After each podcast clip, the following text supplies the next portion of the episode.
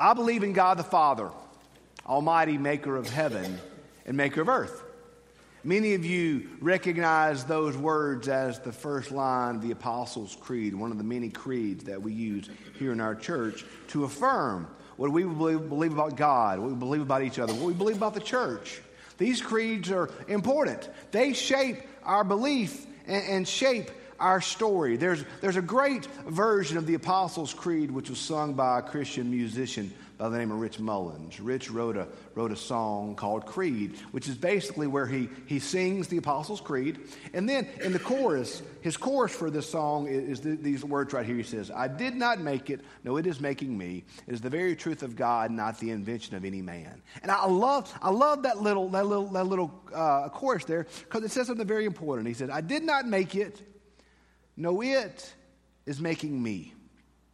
The creed, the story of God's plan of salvation from Jesus Christ. It's not something that I invented or any human invented, but it's the very truth of God. We did not make it. No, it is making me. I did not make or invent Scripture, but Scripture is making me.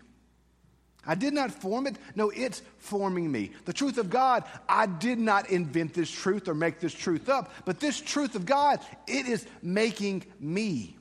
It is forming me. It is, it is changing me into who, who I am and who I am supposed to be. It's making my story. My story is a very interesting story, my story of, of faith. I was just like many of the kids you saw this morning for confirmation. I grew up in the church. Uh, my family, when they adopted me, they, they believed in going to church. I, I, I told somebody younger that uh, or, or earlier that, that we that we had um, gosh, what was it? It was something I was really tired the other day, and I was thinking about the fact that one of the first dances I went to in high school, I was I, I was too tired to go to church the next Sunday. And my mama informed me that if I had enough energy to go to that dance the night before, I had enough energy to go to church the next Sunday. That was kind of the way my faith was formed. I went to church, it's just what we did. But I may have gone to church, but I was just going through the motions. I was just doing what you were supposed to do. So, yeah, I went to church. I was president of my youth group. I was went through confirmation. I did all the things expected of me, both by my parents and by my church, but I was just going through the motions. I didn't mean it. I mean, I wasn't hostile to it. I wasn't against it, but it had not yet formed me. It was just something that I did because it's what everybody else did and was what was expected of me. And it wasn't until I was a senior in high school that I made the decision to put my full faith and trust in Jesus Christ. So for many years, I just went through the motions of religion, but I had not yet put my full faith and trust in Jesus Christ. That's one of the reasons why, to me, the altar call at the end of the service is so important. Because every time we gather, individuals should have the chance to put their full faith and trust in Jesus Christ. Because it is not religion that saves you, it is Jesus Christ that saves you. It is not church attendance that saves you, but it's Jesus Christ that saves you. It is not any of these things that we do that save us, but it is only the power, blood, death, and resurrection of Jesus Christ that saves us. Took me a while to kind of get there. My path was a little, little, little wide and wandering. After college, I kind of, I tell people my religious experience was much like going to Mama Hamil's. I ate a little bit of everything. I went to the Methodist church, then the Baptist church, then the Presbyterian church, then the Episcopal church. I, I mean, I, I tell people I'm a theological mutt. I'm a Methodist pastor that went to a Baptist college and a Presbyterian seminary. I mean, I'm not sure what I am sometimes. But I found my way back the Methodist church. It's my story. It wasn't always a straight road. The, the road usually had some bumps in it. But that's my story in Christ. How I got started there and found myself back there. Now, St. Matthew's, story at St. Matthew's is a little bit different. First time I ever came to St. Matthew's, I'm trying to remember when. I think it was 2006, but I'm not sure. Um, It was back the, one of the years we had conference at Christ. Because when you have, when you have, I like having an annual conference at a church because it makes it feel more holy. But it's you can't host everything in one building. So when we had conference at Christ, we had one of our preacher meetings here. And I don't remember it was in the time frame when they tore up the road and you couldn't get here. You know, I just couldn't like I remember thinking to myself, how do people go to church here? Because you can't get there. I mean, I feel like I was on old, old Canton Road about half an hour trying to get here coming into the sanctuary and sitting, sitting kind of, kind of over in the section over here and thinking, man, this is a pretty sanctuary. Just that was kind of my first impression of St. Matthew's was, wow, this is a beautiful sanctuary. What a neat, what a neat church. I love the way it's laid out. It's just a pretty, pretty sanctuary. Then, you know, went back to wherever I was living at the time. A few years later, my next time at St. Matthew's was, uh, was uh, at, um, I had a meeting uh, when I was at Asbury over in Hart Hall. And so I pulled into here and had no clue where I was going. Just kind of wandered around. I think I wandered by the office. I think I may have went up to the prayer room. I just kind of wandered around, and somebody said, "You look lost." I said, "I am. I'm looking for a meeting." So took me back to back to the end of Hart Hall and found out where I was supposed to be. So who'd have thought I'd ever be serving here as lead pastor? I was not in my playbook. I didn't expect to see that. To, I didn't expect that to happen.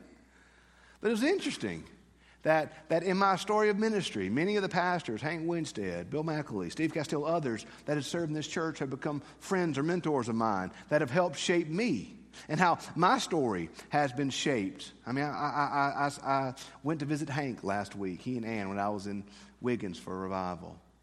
And we were commenting on how literally the last eight years of my life have been directly influenced by Hank Winstead.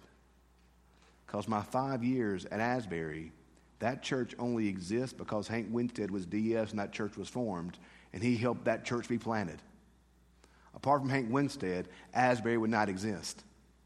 Wow. And here I'm at St. Matthew's. And apart from many of you in this congregation, and Hank Winstead and Ann, you know, who knows what would have happened, where we'd be. So I thought, I told Hank, I said, just thank you. I mean, because you've shaped my story. You shaped my story in amazing ways.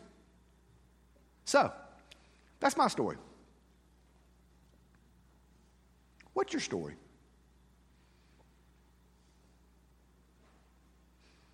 What's your story in Jesus Christ?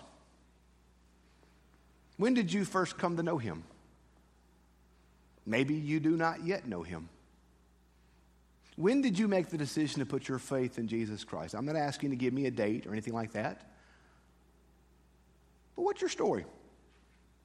When in your life have you made those decisions to, to trust in Him more? What's your story this morning in Jesus Christ? How has Jesus shaped your life? How has Jesus shaped your story? How has Jesus shaped your family, your career, your decisions? What's your story? What's your story at St. Matthew's? What brought you here? Maybe you were part of the folks from, from Wesley that moved here. Maybe you've been in this church for a few years. Maybe today is your first Sunday and you're not even sure why you're here. What's your story? What's your story this morning in Jesus Christ, and what's your story specifically here in our church? Part of the beauty of life is finding out our stories. I love, I love what we read this morning from Revelation in chapter 6, where it says this. I'm sorry, verse 6, it says, He has made us a kingdom priest, serving his God and Father. To him be the glory and dominion forever and ever. Amen. He has made us a kingdom, priest. Y'all, I'll say this to you a lot, but I mean it. You don't need me. Like, I hope I'm important, and I mean, I hope I help shape your faith, and I hope I provide good pastoral care to you, but you don't need me. You really don't. You don't need me to have access to the Father. You've got all the access to the Father. You need yourself. You have the Holy Spirit. You have the power of the Word. You have the congregation. You have the worship. I'm not that important to your faith. I hope I, sh- I hope I shape it and help it, but you have access to the Father. God made you with a story. God made you with a purpose. God made you for a reason. And his purpose is what we see here. He has made us a kingdom of priests to serve our God. You have a story from God.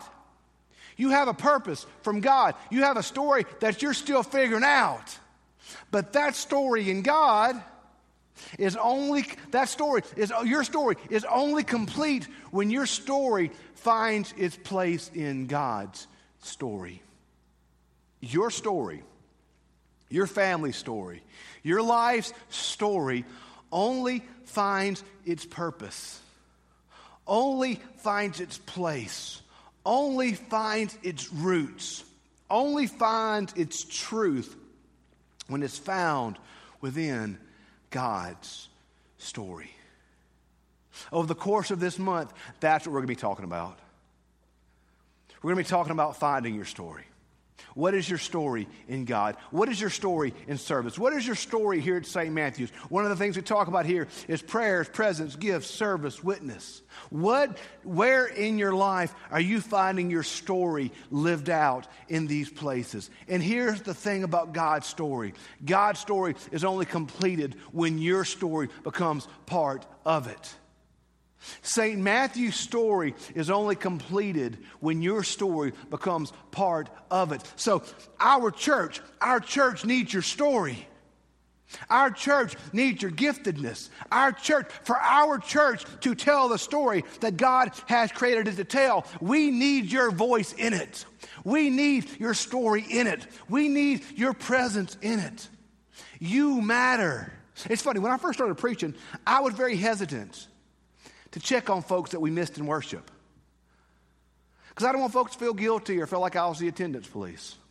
But then I realized the longer I was in ministry, if we're going to tell you, if we're going to tell you you matter, that you not being here makes us lessened. Church folk, hey, you St. Matthew's folk that are here every Sunday, that are always here, that are, that are, that, that, that are, that are part of our whatever. Look around this morning and see who's not here. Think back to Sunday school this morning. Who did you miss in Sunday school this morning? Reach out to them this week. Not in a guilty way, not in a make them feel bad way, but if we tell them they matter, we got to miss them. We got to miss them when they're not here. We got to reach out to them because don't they matter? And we all want to feel like we matter. So this week, this week, reach out to somebody that you hadn't seen in a while. Not to make them feel bad, but to tell them we're lessened when they're not here. Our story's not complete without them. We need every voice, we need every story. Your story matters. Your story is important. Our church can only tell its story when your story joins, joins into it. I love music. Gosh, I wish I had some musical talent, but I love music. I was, um, I was thinking the other day about music and how uh, back in the good old days with vinyl and uh, cassettes and all that type stuff. I remember my first car. I, I, love, I, love, I always loved the Beatles. I don't know how that fits back to Scripture, but I love the Beatles. I love how their music, like, you know, I love how you listen to it with headphones, and sometimes you'll hear out of this ear, you'll hear like a, the guitar or, or, or a voice or the drums, and then out of this ear, you'll hear something else within the music. And then when I, one of my first cars, I'd, I'd love to like turn the back speakers off or the side speakers and only like, so you can only hear like the voice maybe. You know, you just hear the voice, you wouldn't hear the guitar or vice versa. Hear the guitar the bass line. And then, and then it was really neat to hear these individual parts of the song. But it was really most beautiful when every part of the song was bled together. When every part of the song was bled together is when the song was most beautiful. That's how it is in church, y'all. That's how your story works. Your story is beautiful. Your story is beautiful and it's yours. St. Matthew's story is beautiful. But our story is only complete when your story is part of it. God's story is only complete when, your, when your story is part of it. But in the same way, your story, your story is only complete when God's story is part of it. What's your story this morning? What's your story in God? What's your story in St. Matthew's? And that's going to be our, our week's challenge of the marbles this week. Think about your story. This week, think about your story. Think about the role Christ has played in your story. But think about what your story means to us, what your story means to our church. This week, what's your story? This is my story. This is my song. Praising my Savior all the day long. This is my story. This is my song. Praising my Savior all the day long. This morning, what's your story? Let's pray.